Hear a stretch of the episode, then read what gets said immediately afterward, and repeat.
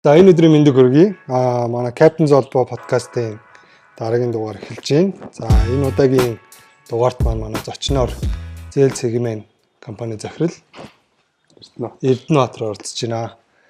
За тэгээд мэдээж дөө хүн болгон мэдж байгаа 5 сард бол нээлттэй хийсэн байгаа тийм. 5 сарын 1-нд бас. Одоо 25 мянган харилцагчтай байгаа. Аа нэлээх зээл гаргацсан байна.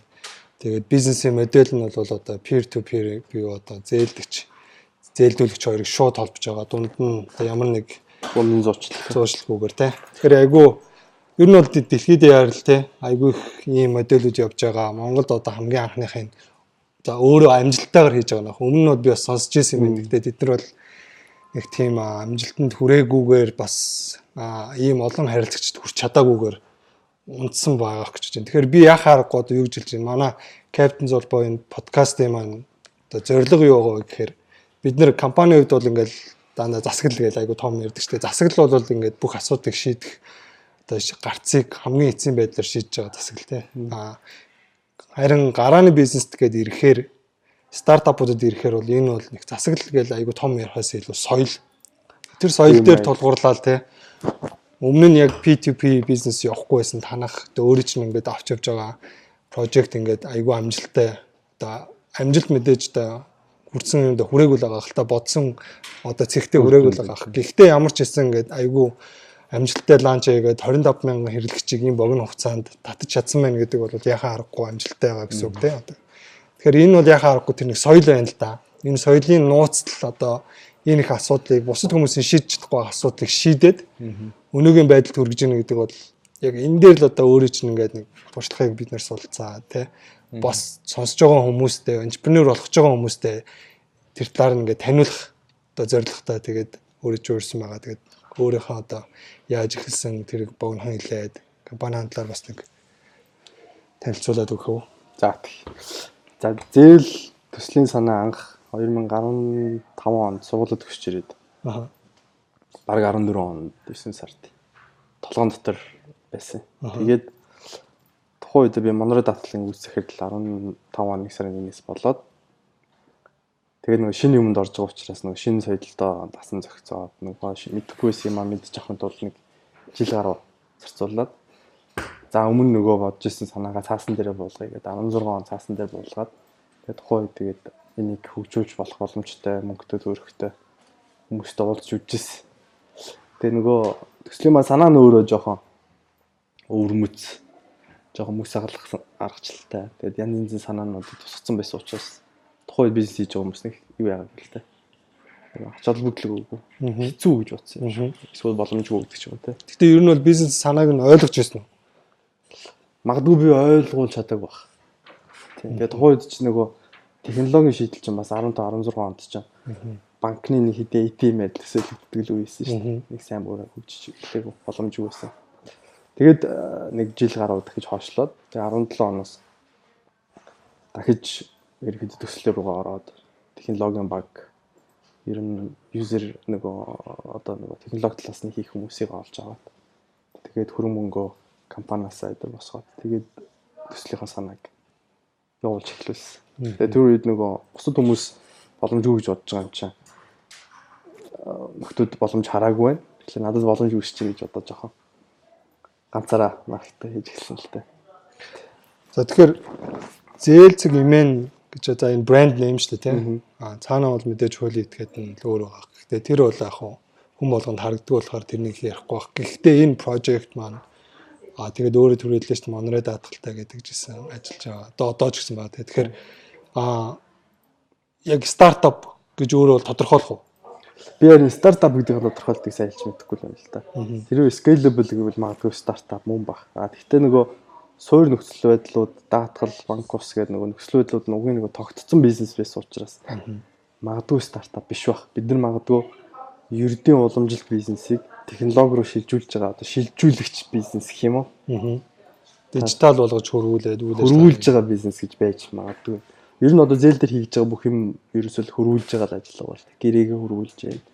Зээлийн оноог хөрвүүлж байна, датагаа хөрвүүлж байна, зээлийн процессыг хөрвүүлж байна. Тийм бүх юм хөрвөгдөж байгаа бизнес гэж магадгүй хэлж болох. Гэтэ энэ бол нөгөө peer to peer гэдэг энэ концепт бол Монголд бол шинэ шүү дээ, тийм. Шин одоо магадгүй манайх анхных нь. Олон улсд бол удацсан шүү дээ. Тэгээ олон улсд бол Бараг Манайд бол 10 15 жил явцсан. Тэгэхээр энэ Монголд бол яхаа аргагүй стартап Магадгүй. болж боломжтой юу те. Тэгээ нөгөө талаараа энийг өөр салбарт бид нэр хэрэглэх боломж байна. Яа тэгвэл ер нь дандаа нэг дундын жуулчлагч бол ихэнх салбарт байдаг шүү дээ. Тэгээ ер нь peer to peer чинь дан ганц зээллийн агуулга дээр ч явахгүй ер нь бусад бүх агуулга дээр явах боломжтой. Даатгал ч гэсэн peer to peer байх боломжтой. Даатгал хийж байгаа даатгал хийх боломжтой компаниг даатгал хүсэлтэй байхаа хүнтэй нь холбож өгдөг ч юм уу те. Тэгээ дээрэс нь нөгөө хөрөнгөний зах зээл Аа. хөрөнгө хэрэгтэй байгаа нэг хөрөнгө оруулах сонирхолтой байгаа нь холбогддог ч юм. Одоо манай хөрөнгөний бирж гэж явдаг шүү дээ. Ер нь бидний мэддэг уламжил бүхэл юмнууд нөгөө peer to peer лөө буюу одоо нөгөө хоёр тал хоорондоо шууд ойлголцдог тийм юм бол очоод байна л та. Түүх ярих юм бол урд нь хүмүүс тийм байсан юм байлээ олон жилийн өмнө. Нэг нэгэндээ итгэдэг. Дундын зурчилгүй нэг нэгэндээ юм өгдөг, зээлүүлдэг, авдаг, өгдөг. Тийм байсан. Тэгээ нөгөө явцын дунд хүмүүсийн чинь зан характер нөхцөл байдал өөрчлөгдөд ангууд итгэл нь хоорондоо холдоод нэг нэгэндээ итгэхээ ойлоод тэнгүү заавал нэг дундын нэг итгэлтэй хүнээрээ дамжуулж нөгөө бизнесээ хийдэг. Тэр хэвлэл орцол юм байл л дээ. За тэрний хамгийн том бодит жишээ нөгөө банк дээр байдаг барьцаа Мгм. коллатерал. Коллатерал чинь нөгөө итгэлцэл нь болдог. Гэтэ тэр өөрөө зогтчихгүй, холдоод явчихгүй нөгөө объект байдаг учраас ямар нэгэн одоо хөрөнгө байдаг учраас тэнцэнэ байж идэг. Тийм л юм байл л дээ. Тэгээ манай нөгөө төслийн маань зорилго нь өөрөө яг нөгөө тусламжийг хэлбэршүүлъя. Нэг нэгэндээ итгэх итгэлийг буцаан авчиръя гэдэг санаатай бизнес аахгүй. Яхаа яхаа аргагүй ихтгэлцэлтэй. Тийм шүү. За тэгэхээр дахиад анх хоёлоо эхлэхдээ л ярьсан шүү дээ. Ийм бизнесүүд бол ер нь санаанууд бол олон улс байсан учраас хүмүүс хийгээл үзчихлээсэн. Гэхдээ тэд нар нөгөө чадаагүй те. Аа тэгэхээр нэг яхаа аргагүй өөрийн чинь нэг за үүсгэн байгаалагч чинь нэг өөрийн гэсэн онцлог байгаа те. Аа тэрнээс гадна бас тэр багийг удирдах. Тэр нөгөө гаргаж чадахгүйсэн шийдлийг гаргах нэг тийм соёл байна шүү дээ тий. Тэр маань одоо яг аль хэсэг дээр гарав. Яагаад одоо өөрөө ч бодож байгаагаар бусад хүмүүс чадахгүй байхад өөрөө яг ингэж хайж чадав. Ер нь юу гэж бодож байна энэ соёлтаас бодвол. Тийм. Яг би нөгөө яг чадсан чадаагүй гэдэг дээр нэг акцент өгөхгүйгээр зүгээр яаж энэ зээлийг төслийг ингэж хөдөлгсөн бэ гэдгийг яриул. Яг миний хувь хүний зүгээс бол би нөгөө баг өдөрдөх гэхээсээ илүү багийн нэг гишүүн шиг ажил дээр ажилладаг. Аа. Ер нь офс мофс ч гэсэн ингээд дундаа суугаад ажиллаж байдаг. Тэгээ ер нь бол дундын одоо нөгөө ярилцаа бүтээмжээр асуудлаа шийдэж явдаг нэгт. Хоёрт манай баг хамт олонд ажиллаж байгаа хүмүүс өөрсдийнхөө ажиллах цагаа сонгодог арга барилтай. Дуртай үед ирж болдог. Одоо зарим нь өглөө 7-д ирээд өдөр өдөр явж, чинь, зарим нь 12-д ирээд орой явж, чинь, зарим нь орой ажиллаж эхлээд шөнө явж ах шээтэй. Тэгэхээр тэр нь тэр нь бас бидний нөгөө креатив байж илүү нөгөө гоё шин санаа гаргахад креатив байхад бас нэлээд тусалт юм болов гэсэн бодлоо. Хоёрт а гуравт нь биднэрт нэг ийм дүрэн байдэ. Ямар нэгэн шийдвэр гаргахад олонхын саналаар шийдэл гаргадаг. Бүгд гар өргөчөөч Аа. шийдэл гаргадаг. Та хэд үжижсэн болоо нэг 12 Angry Man гэдэг нэг кино дээ шүү дээ. 12 ууртай хүн гэдэг дээр үеийн кино багхгүй. Америкийн шүүхийн танхимд 12 нөгөө жюри гэж үүдэг. Тэр хүмүүс сууж агаад нэг хүний ялыг одоо энэ хүн ял үлдсэн байна үлдэг хүн байна гэдгийг хүлээмжшүүлдэг. Тэгээ тэрэн дотор 11 хүн энэ хүн ял үлдсэн байна гар өргөөд нэг хүн энэ хүн үлдэг юм байна. Би тэгж бодож байна гэж гар өргөдөг байхгүй. Тэгээд шүүхийн танхим өөрөө 12 лөө зөвшөөржж тэр процесс явдаг тийм юутай юм лээ. Тэгээд тэр киноны гол санаа нь ингэдэй. Тэр залуу үнэхээр үлдэг байдаг байхгүй. Тэр нөгөө гинт тэр. Гэтэ тэр 11 хүн өөрсдийнхөө хувийн шалтгаанаас болоод тэр одоо шүүх хурлаас хурдан явахын тулд шийдвэрүүдийг гаргаад байдаг. Одоо бай шийдвэрүүдийг гаргадаг. Одоо би охиныхоо төрсөдөрт очих хэвээр. Би тийм ажил руу яарах хэвээр. Би тийм чухал уулзалтай байгаа гэдэг кас шийдэх гэдэг. Тэгээд нөгөө бид нар нөгөө од- одоо тэр юу гэж хэлэх гээд байна гэхлээр манай нийгэм нөгөө бид нар нөгөө янз янзын үйлчлэгээ харилцаа нөгөө юмд ороод ирэхлээр хамгийн түрүүнд өөрсдөө бодоод эхэлдэг. Өөрсдөө бодглохлоор нөгөө гарч байгаа үр дүнгууд нь муу юмуд гарч ирээд байдаг. Болчтiin болов гэж анзаартай. Тэгээд бид нар ерөнхийдөө яг шүрэн дээрээ гаргадаг шийдвэр, зээл дээр гаргадаг шийдвэрийг яг бүгд нийлжиж гар өргөжөж шийддэг. Тэрэн донд нэг нь эсрэг байр суртаа хүн бол нөгөө хитэн нөгөө эсрэг байр суртайг санааг нь өөрчилнө. Эсвэл нөгөө хүн маань нөгөөнийхөө хүнийхээ санааг өөрчилнө. Нэг ийм гурван арга барилыг л хэрэгжүүлж явдаг. За дөрөвт нь технологиг хэрэгжилж сурах бол одоо залуу хүмүүс бидний хувьд бол бүр зайлшгүй юм багхгүй. Тэ нэг хэсэг бид нар нөгөө одоо намайг жоохон бахад тоо сурахгүй бол баг хүн биш байсан үү штэ. Манай нэгдүгээр сургуулийг гэгдэгс. Тэрний дараа нөгөө англи хэлэг бол хүн биш болсон. Одоо бол технологи бол баг хүнч биш баг юу ч биш болчихж байгаа байхгүй. Тэгэхээр технологиг манай энэ багт ажиллаж байгаа хүмүүс маш сайн ойлгодог. Технологийн бүрэн чадамжийг гаргаж ашиглаж чаддаг. Тэгэхээр бидэрт нөгөө одоо ямар нэгэн шийдвэр гаргахад нөгөө хүн заавалж хамт сууж ярилцах биш. Холоос те чатаар ч юм уу видео коллоор ч юм видео конференц хийж байгаа ярилцаад явцдаг. Тэгэхээр нөгөө өөртөө цаг гаргана, ажилдаач ач холбогдол өгнө. Тэгээ дээрэс нь одоо энэ тэнд явж хахад гинт нэг санаа орж ирдэ шин. Тэрийг нэг хуваалцмаа санагдаад шүү дээ. Бид нар шууд хоорондоо ярьцдаг гэсэн чатлаад ч юм бичээд. Одоо ийм санаа юм дөнгөдөл чинь хажуунаас нь орж ирэл. Үгүй эний чи ингэж бодож байна. Эсвэл тэр хийгэн шүү дээ. Ингээл тэгэхээр агүй ажлыг хурдан яваад байгаа юм шиг л санагддаг юм л да. А бид нар яг энэ нөхцөл байдлыг ашиглаад өөрсдийнхөө потенциалыг өсрөөд нэг 40 50% л одоо ашиглаж байгаа шүү. Тэ. Ягаад гэвэл одоо шинэ бэбитэй болцсон тэ энийг явуулж байгаа. Энэ маань ингээ бас тодорхой хэмжээнд очих бол энэ потенциалыг бүр 100% руу гарах боломжтой. Технологи төр потенциалыг 100 200% гарах боломжийг бүрдүүлээд байгаа. Ер нь бол Тэгэхээр одоо соёл бүтээлч байдал тэрийг хадгалах Тийм дээрэс нь манай нөхцөл одоо Монголд байгаа нөхцөл байдал смартфон хүн болгон барьж байна. Бараг л хүн болгон барьж байна. Дээрэс нь интернетээр хямдхан. Тэ үүрэн телефоны үйлчлэгээ нь хангалттай тарцсан. Аа. Хаа хол газар бараг баян үйлгийн алтай таван богд ороход сүлжээтэй тэндээсээ Facebook руу ороод явж байгаа юм. Тэ. Тэгэхээр энэ боломж маань бидний магадгүй манай цаг уур нөхцөл байдал нөгөө газар зүүн байрал технологи маань аюу гоё гэж шүү дээ. Наалдаад байгаа юм болов гэж санагдаа. За за айгуух яг багийн хувьд бол нэг өөрийн чинь ингэ сонсохоор амар зөв одоо философитой яг нэг санаа санаагаа яаж одоо багийн бүх гişүүд тэг хөөөр хэллээ штэ ойлгож тэрийг бас хүлээн зөвшөөрж ээж гар өргөн гар өрснөөн дараа тэр чинь яг акшн бол яг тэрний дагуу хийгдэн штэ те тэр бол яхаа аргагүй айгуу гоё философи байна л да. Хэрэгтэй философи байна. Тэндээс тэг юм нөгөө одоо магадгүй 5 хүн ярьж байгаа дөрвөн шийдээд нэг нь үлдчихэж штэ. Тэндээс тэгээд нэг хүн чинь янз янз юм байт юм л да. Амар гой санаа гаргачаад тэрийг хэлж чаддгүй юм байт юм лээ. Эсвэл жоохон пуш өгчөж амар гой санаа гаргадаг хүмүүсүүд. Тэгэхээр тэр хүмүүст л боломж олгоод байна гэсэн. Тэр нэг гурван страйкийн бас рүүлтэй. Манай нэгт нь санаа гаргаад алдаж болно, хоёрт нь санаа гаргаад алдаж болно, гуравт нь ингэ шүү.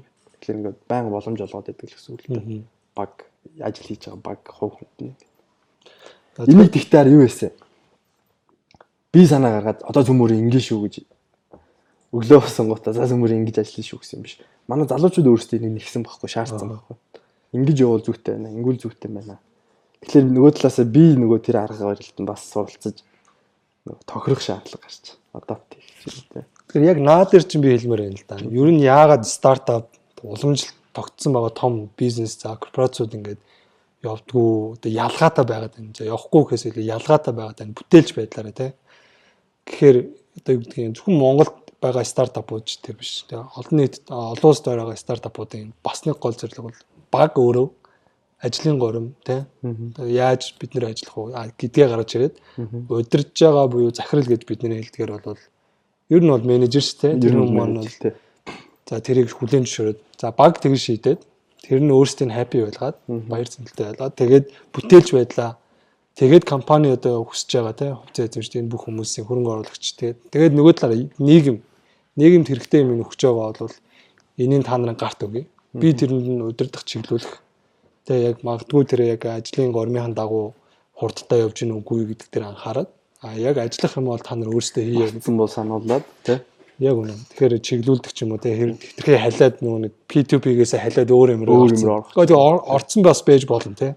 Тэгээ тэр маань бас бол яг одоо зорилготой хүрж ивэл тэгэл тэрийг дэмж. Тэгэхээр наа чи яхаа аргагүй нөгөө нэг уруу харсан менежментийн арга барил гээд бид нөгөө нэг стартап дээр манай ОК дээр ирээл бид нар хичээл заагаад ингээд ярьж байгаа шүү дээ. Стартапын менежмент дээр дээр ярьж байгаа. Яг тэрний одоо жишээ байна л да.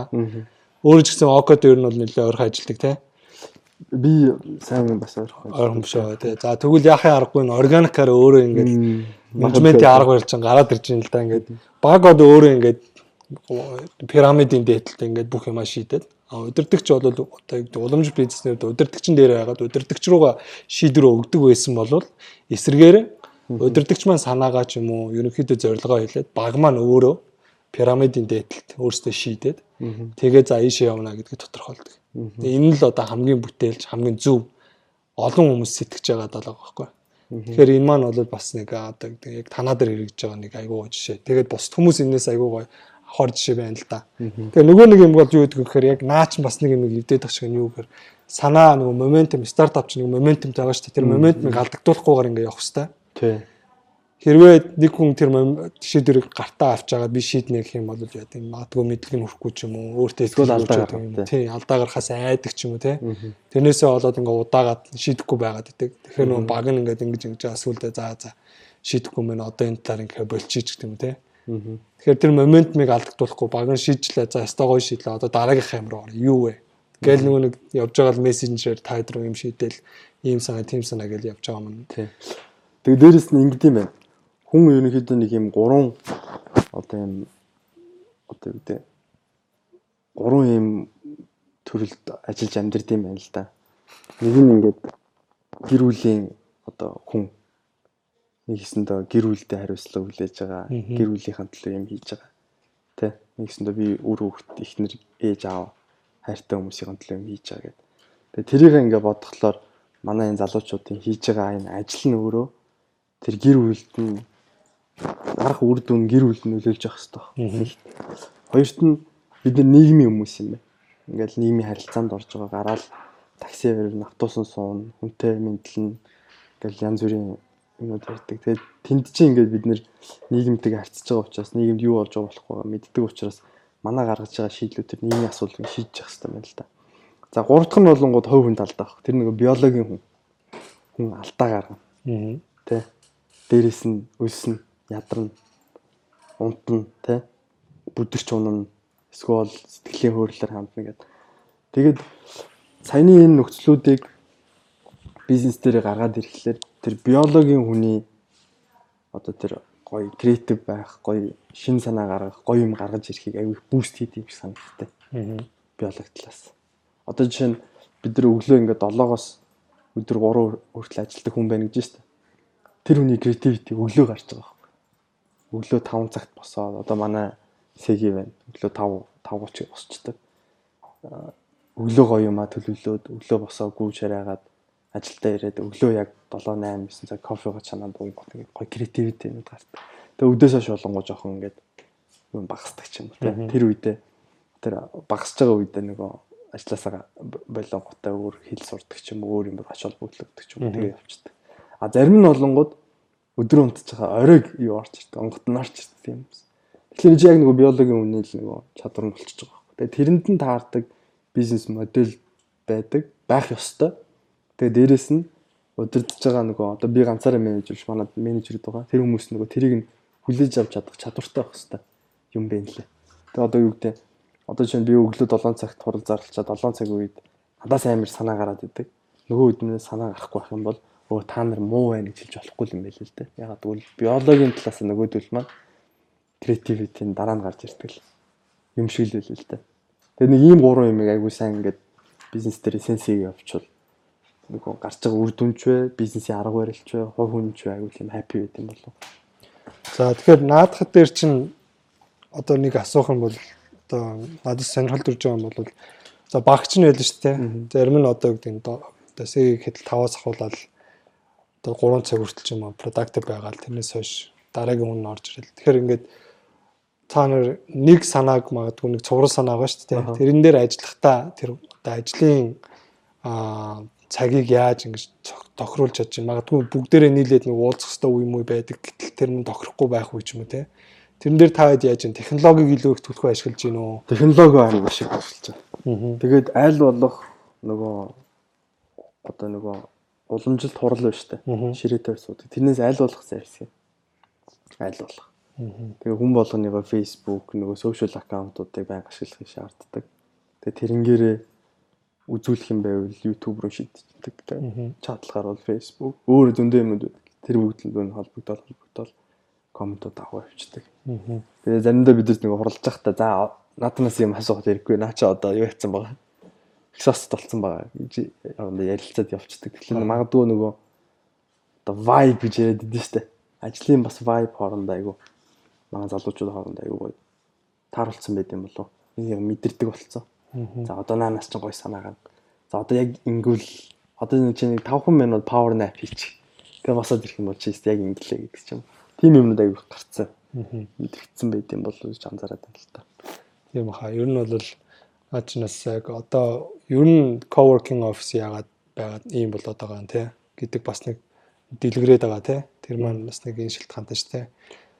Тэгээд бас нэг юм гэх юм бол миний зүгээр анзаарснаар одоо ингээд стартапуудын стартапууд ажиллаж байгаа хүмүүс маань одоо яг манай нийгэмд бол Монголын нийгэмд бол дандаа нэг 20 эдтэй дунджаар нэг 28 тай ч юм 29 тай залуучууд байгаа бах те.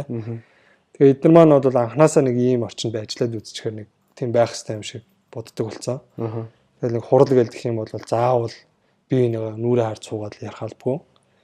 А тэгэхээр нөгөө талаараа бас ингээ харахаар ажлын бүтээмжийг эртэд бүүжээ бата бид гуравч гэсэн ярьжсэн. Яг ингээд би энэ руугаа хараад суугаад яг энэ энийг шийдчих хэрэг ингээл хоорондоо ингээл мэтгэлзээл ингээд байгааддаг. Тэгснээс баг өөрөө өөртөө бодож байгаа бичингүүтээ листэ тулгаал за энэ болж энэ болохгүй нэ за энийг хасчих нэмчихье Тэр нь баг хурдан юм шиг те. Тэнгүүд яг тэр нэг технологи дээр та нэг санаагаа хэлж ийн гэж штэ явж байгаа л одоо юм санаа төрлөө нөгөөдх нь тэрэн дээр найд хийдэг ч юм уу тэ эсвэл нөгөөдх нь тухайн санаа байхгүй зүгээр орхичдаг те. Одоо санаа алгаа. Тэгээ тэр дүрэн бол яхаа аргагүй хүн хүссэн юм заавал хэлчихэж байгаа байхгүй. Тий. Тэгэхээр нөгөө нэг магадгүй зарим хүмүүс ярианы авьяас илүү байдаг болохоор зарим хүмүүс яг нүүр нүрэ хараасгаар яриулдгүй ч юм уу. Ярьж чаддаг юм тий. Тийм тэгэхээр тэр асуудлыг бол бас нэг шийдэж байгаа тий. Тий. Тэгэхээр тэр бас айгүй одоо нэг одоогийн тийм багийн уур амьсгал гарчиж байгаа нэг айгүй том юм байгаа ташгүй. За яг нөгөө талаараа гэх юм бол технологи хэрэгжилж чаддгүй хүмүүс аж болно тий. Тэр хүмүүс бол яхаа аргагүй одоо та хэд бол нэг ингэж ингэж хэрэгэлдэг ингээд тэгэрээ гэдэг нэг Тий нэгсэнд ингээ уусаад уусч гэсэн. тийм тэр лөө байж байгаа сураад. оруулаад ирнэ тий. Гэтэ мэдээж одоо танаа нийтлэг нийт ажилчдын одоо дундаж нас хэд байгаа. Миний хэлсэн явцад байгаа. 5 6 хавцаа баха. Тийм тэгэхээр ер нь бол ихэнх нь бол одоо энэ сошиал медиа тийм Миллениалууд багсаа. машин сайн хэрэгжилж байна шүү дээ. Мэдээж надаас л хэлж байгаа л та. Тэгэхээр наа ч бас яг ажлын нэг юм том онцлогуд байгаа тань л да. За тэгээд би ингэж хараад байгаа байхгүй юу. Одоо бас нэг юм гэдэг юм бол стартапууд гэдэг бид нэр ярьж байгаа. Гэтэл эргээгээд стартапуудын гаргасан энэ програм бизнесийн шийдлүүдийг хэрэглэх хэрэглэгч чинь вэ гэхээр уламжлалт бизнесүүд байхгүй. Тэгэхээр уламжлалт бизнесийн салбар руу бол танаа орж байгаа. Тийм учраас одоо стартап гэж хэлэхэд бас би шууд тэгж хэлэхгүй гэдгсэн шүү дээ. А гэхдээ нөө бусад уламжлалт бизнесүүд магадгүй энэ модельийг аваад ингээд өөрийнхөө үйл ажиллагааг дижитал хөр- хөрвүүлэх энэ бас нэг аюул том бизнес гэж болно, сектор гэж болно. Гэхдээ бас нэг боломж байгаа шүү дээ. Нэг шаардлага байгаа. Тэгэхээр ингээд харахаар нөгөө эргээгээд танаа багч нь тэр бизнесүүд рүү очиод ингээд ажиллахаар. Тэгээд өөрсдөөс нь 10 дээр ч юм уу 20 насаар ч юм уу тий ах тийм хүмүүс ингээд ямиг удаан хүлээж авдаг ч юм уу тий Тэгэхээр ингээд ирэхээр таад бас нэг айгүй том одоо нэг чаленжтэй тулгарх ч юм уу тий айгүй эсвэл а миний хэлэх гээд байгаа юм гэх юм бол сургах нэг тийм юу гарах бах л та. Шаардлага гарах бах л та. Би яад энийг эргээд энэ ярих гэдэг нэг нэг P2P-г ер нь бол уламжлалт бизнесийн салбарууд руу ингээд оруулах юм бол зах зээл айгүй их байгаа ах л гэж хэлэх гээд байхгүй юу Яаха. Тэгээ тэр тал руугаа ингээд явах юм бол өөрөө чинь харж байгаагаар одоо танаа бизнес ингээд тэлээ явахаар ямар боломж юу гарах бол ямар чаленж юу байх бол За одоо биш үү ингэж байна. 5 сарын 1-ээс зээл гаргаснаас хойш 56-аас 60 насны 213 зээлдэгч байна. аха Аа 35-аас биш ээ уучлаарай. 51-ээс 55 насны 534 зээлдэгч байна. аха 46-аас 50 насны 1000 зээлдэгч байна. аа за Тэгэхээр нөгөө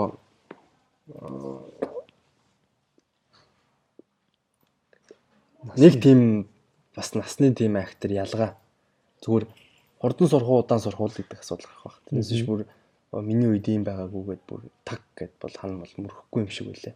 Одоо ингээ манайх руу холбогдож асууж байгаа их чинь их гэсэн тех гэсэн энэ чинь өстө амрын цаг хугацаа ингээ хэмжиж гэж байгаа нь дандаа ер нь бол нэг 40 50 наснаас дээш хүмүүс холбогдож асуудаг байхгүй. Тэгээд тэд нар нөгөө цаг үеэс оцрыг гэсэн бодол олоод дээрэс нь шинэ юмд сурыг гэсэн хүсэл тэмүүлэлтэй байна. Тэгээд би бас энийг хараа ингэж тайлбарж бол болох байх. манай нөгөө монголчууд ч нүүдлийн соёлыг хишэлтэй штэ. Нүүдлийн соёлыг хишэл одоо хүртэл биднэрт байдаг.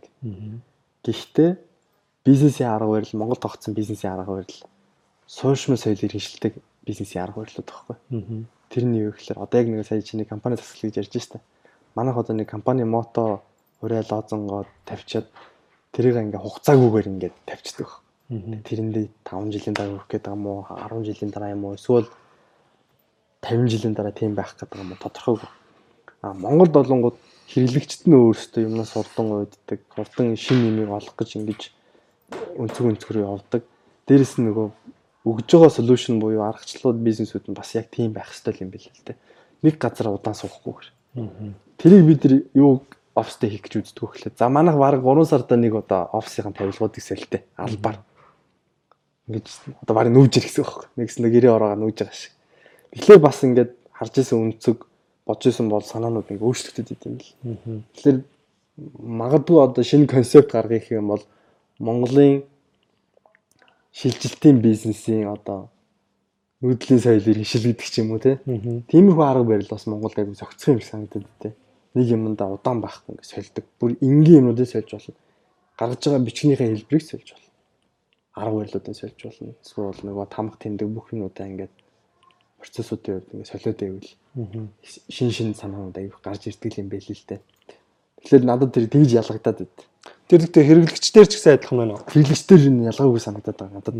Хэрэглэгчд ингээд нэг юмыг хэрэглэж хагаад тэрэндээ сураад жоохон байж уучтай юм бэл.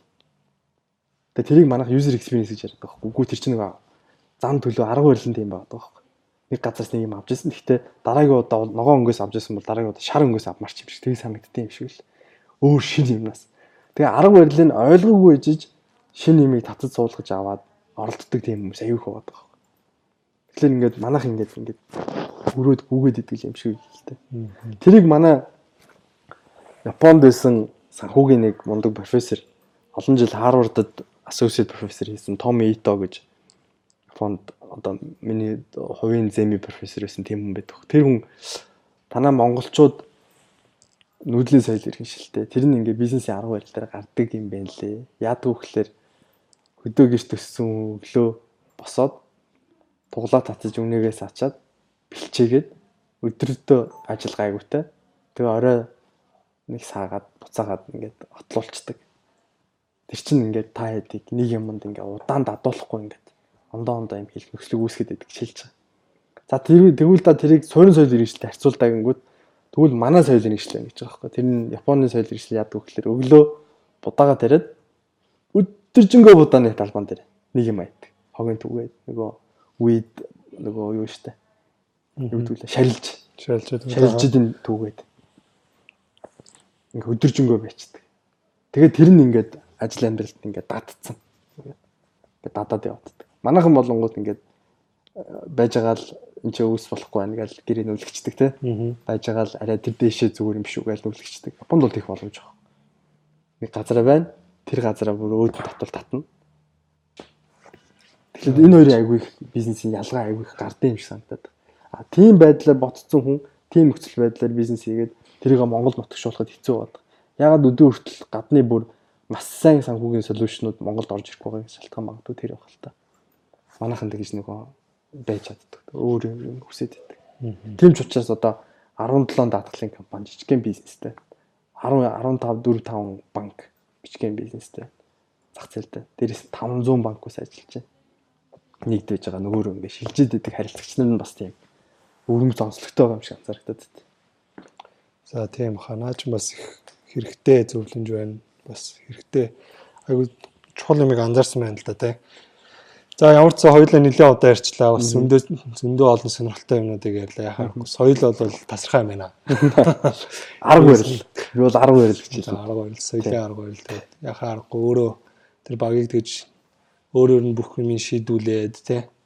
Тэгээд өөрөө ерөнхийдөө та тэрийг хүлээн зөвшөөрч юм гэдэг бол одоо номер 1 алхам баг тий.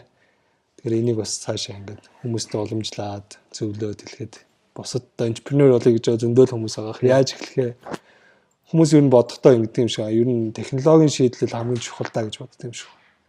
Гэтэл тэр технологийн шийдлийг гаргаж ирж те ийм бодлоор шийдэж болох уу гэж одоо бас тавьж байгаа тий. Ийм юм байдлаар шийдэж болох юмаа гэдэг арга замыг гаргаж байгаа хүмүүс чинь багч нь өөр шүү дээ. Тэр энэ багийг л өдөртөх асуудал. Би ном танилцуулж болох уу? Болго хоо. Тийм надад нэг хүмүүстэй хуваалцъя гэдэг нэг хэдэн ном байд. Энэ ихтэй хүмүүс мэддэг юм шиг байлаа. Хүмүүсийг ойлгох гэх юм уу те. Зах зээлээ илүү мэдээ ч гэдэг юм уу. Тийм байдлыг айгүй их ойлгуулсан. Санаанууд айгүй их оруулсан юм шиг санагдаад. Тэгээ эдгээр бол айгүй удцсан олон жил профессор хийсэн хүмүүсийн ном баггүй. Тэгээд энэ гурван ном гуруула нэг сонин Харвардын профессорууд дандаа битсэн байт юм бэл. Тэнд бас айгүй мундаг хүмүүс байгаад тах шүү. За эхний ном нь олонгууд энэ Happy Money гэж ном баггүй. Нөгөө мөнгөөр чи өөртөө үнцэн олж авах уу? Эсвэл баяр баясгалан олж авах уу? Эсвэл зүгээр мөнгөө үрж ид хөрөнгө болгож авах уу? Тэрнийг яаж зохицуулж одоо хөрөнгө оруулалт хийж ажиллаж амьдрах вэ? Гэдэг юмыг айгуу тайлбарласан. Энд дэр нэг хэд хэдэн жоохон тайлбарч болох уу? Аа. Энэ ном дээр хамгийн гоё санаа нь ингэж байгаа байхгүй. Хүн 100000 төгрөгөөр явах газрыг 2000 төгрөг хэмнэх гэж одоо 100000 төгрөгийг билет аваад богонд суугаад цаг явдаг газрыг хэмнэх гэж мөнгөө хэмнэх гэж 8000 төгрөг болгоод нөгөөтөн 3 цаг явдаг. Тэрийг залуу хүмүүс анзаардаг юм байна л та. Аа Тэгэхэд бол тэнцэн бүр бүхэл өдөө 2 цагийн зөрүү гарч ирсэн. 2 цаг дотор юу ч хийж болно те өөр юм сурч болно, мэдчих болно гэдэг ч юм уу. Тэр юм дээр чинь ач холбогдол хүмүүс нөгөө тэрийг хийсээр байгаа дадаад хөшөөж тусан тэрийг анзаархаа болчт юм байна л та. Тэр нь ингээ хим маяг нь болчт. Ингээд одоо нөгөө хяндралтай юм авах гэдэг ч юм уу. Тэр нь одоо чанар муутай гэдэг ч юм уу те. Өөрт нь үүр өгөөж юм. Тэрийг аюугаа илтгэсэн ном бид. Энэ болонгууд аюу зөв ном аа. Энэ аюу хүнийг бас сонирн бодол төрүүлсэн ерөөсөө амьдралаа амь насаа яаж чүнлэх юм бэ? Тэгээ энэ хамгийн төгсгөлд нь хэлдэг байхгүй. Чи өөрийгөө өөд болцсон байна сөөлөд. Аа. Ямар хүмүүсийг шуулган дээрээ цуглалцсан байгаасаа гэж хүсэж байна гэдэг. Агсан тэгээд хүн ер нь нөгөө манайхан чинь тийм юмнаас ч хооштой пүү па бозор олдгоо гэж бодохтой тий. Тэгээд бас бодвол их зүйтэй юм санагдав. Тэгээд энэ надад нөгөө даатгал дээр ч гэсэн айгүй хэрэг болтой. Тэгээд тэгээд нөгөө амьдралаа межер хийх, үнэ үнэлэх гэдэг асуудал Монголд бол баг айгу муу шүү дээ. Энэ happiness advantage гэдэг хийж байгаа зүйлээс яаж одоо бүр ухаж ад жаргалаа гаргаж ирэх вэ? Тэ хамгийн муухай юм байсан ч гэсэн ухаж агаад гоё ад жаргалтай сайн талыг нь олж харуулдаг. Ийм гурван ном их зүгээр санагдтыг. Надад за гоё номнууд юм те. Нэгийг нь гурав удаа уншижсэн. Үгэн жоохон ойлгохдохгүйсэн учраас ойлгох гэж нэлээд байсан. Тэгээд анх уншиж хахад 15 онд уншсан. Тэгээд тухайн үед нэг ойлгохгүй. Зүгээр л нэг юм ном байна гэж бодож байсан. Сүүлдээ уншаад тал нь ойлгохдоо. Тэгээд яг ингээ ажил хийгээд нэг тодорхой хэмжээнд очиод ирэхлээр бүр илүү ойлгогддог. Тийм юм байна. Тэгэхээр энийг заавалж 31 32 ч юм хурцээж унших биш. Одоо шинээр entrepreneur болж юм хийх гэж байгаа олон хүмүүстэй хамтарч ажиллах гэж байгаа нэг нэгнийхээ амьдрал нөлөөлөх гэж байгаа тийм залуусууд байвал битгэн олж авч уншуулах зүгээр юм шиг санагтаад байгаа. За За ийм гурван ном байгаа юм байна. Би ч гэсэн өөрөө уншмаар юм байна. Ер нь бол өөрийн чинь хэлж байгаа зөвлөмж те тавьж байгаа философид бол яхаа аргагүй. Туршлага байна. Аа гэхдээ бас нөгөө талаараа өөрийн чинь энийг үнэхээр ойлгоё гэж ботсон байгаа тийм хүсэл байна л да. Тий, энэ бол тий. Үнэхээр тэгэхээр энэ л менежментийн арга барил гэдэг бидний одоо яг ярих гээд байгаа тэр соёлыг бүрэлдүүлж байгаа хамгийн том түлхүүр байгаа бах те. Нэг айгүй сони юм байдсан шүү дээ Дэлхийд 7 тэрбум хүн байж байгаа тийм. Цаанаасаа 3.5 эрэхтэй 3.5 нэмэгтэй болгочтой. 7 тэрбум хүний 5 тэрбум нь эрэхтэй 2 тэрбум нэмэгтэй хүн биш шүү дээ. Цаанаасаа ингээд нэг ийм сонин зохицол байгаа даа. Тэгэхээр хүн бол төрсэн юм чи ямар нэг нэг purpose юм байх хэвээр юм шиг байлаа. Тэгээд хүн тэр одоо нэг бизнес хийх ч юм уу, хүмүүстэй хамтарч ажиллах ч юм уу, бодол санаагаа хуваалцахаас илүү нэг purpose олж авах нэг чухал. Магадгүй тэр намайг хөтлөх гэж нэг унших тийм нэг юу үсгсэн баг л та. А тэгэхээр одоо ямар зоригтой юу хийх гэж энэ байгаад байгаа юм те. Тэгэхээр ер нь бол одоо ингэж явж байна л да. Өөр чинь хэлж байгаа бол амьдралын зорилго маань юу вэ те. Тэр purpose маань томоор харуул юу вэ. Тэгээд энэ номнууд ч гэсэн те. Ер нь бол та өөрийгөө одоо өнгөрцөн гэж бодох юм бол гээд эргээд амьдралаа харуул гэдэг чинь те. Тэгээд энэ бүх юм чинь ингээд өөрөө чинь тэр том том дүр зураг одоо философитой шууд уйлдах гэдэг шүү дээ. Тэр талаар нь харж одоо. Тэгэхээр бас том дүр зураг харчвал жижиг асуудлыг шийдэхэд маш энгийн болж байгаа бах тийм ээ. Тэрэн дээр стресстэй ч юм уу. Одоо юу гэдэг зорилгоо тавьчаад жижиг юм аах юм бол нөгөө зөв шийдвэрээ гаргачаад сэтгэлийн хөөрөлгүйгээр тийм эсвэл тухайн үед бохимдсан байдлаар ч юм уу тэгж нэг богино хугацааны шийдвэр гаргахгүй. За явандаа тийм төчих юм чинь энэ үед ингээд даа гэдэг ч юм уу тийм. Тийм шийдвэрүүд гаргав. Одоо манай энэ зээлийн 2% гэж тавиад байгаа. Максимум 2% тавь гэж тавиад байгаа. Тийм зорилготой л бизнес Аа. одоогний гаргаж байгаа хувь нь бол нэг чухал биш. Аа. Гол цаана хүрэх гээд байгаа нөгөө нэгэндээ итгэх. Нөгөө нэгэндээ найддаг байх тий. 3 сая хүн багтаа шүү дээ Монголд. Аха. 3 сая хүний нэг хайрламар шүү дээ. Энэ бол За за. За маш их баярлалаа. баярлалаа. Үнтэй зөвлөмжүүдийг өгсөнд тэгээд бас өөрийнх нь одоо бизнес хийсэл өөрийгөө нээж бидэнд ингээд яриад те ингэж байгаа чи маш их талархаж байна. Үнэхээр үнэхээр бодохоор зөндөө юм байна. За маш их баярлалаа. Баярлалаа. Подкасттай болж байна.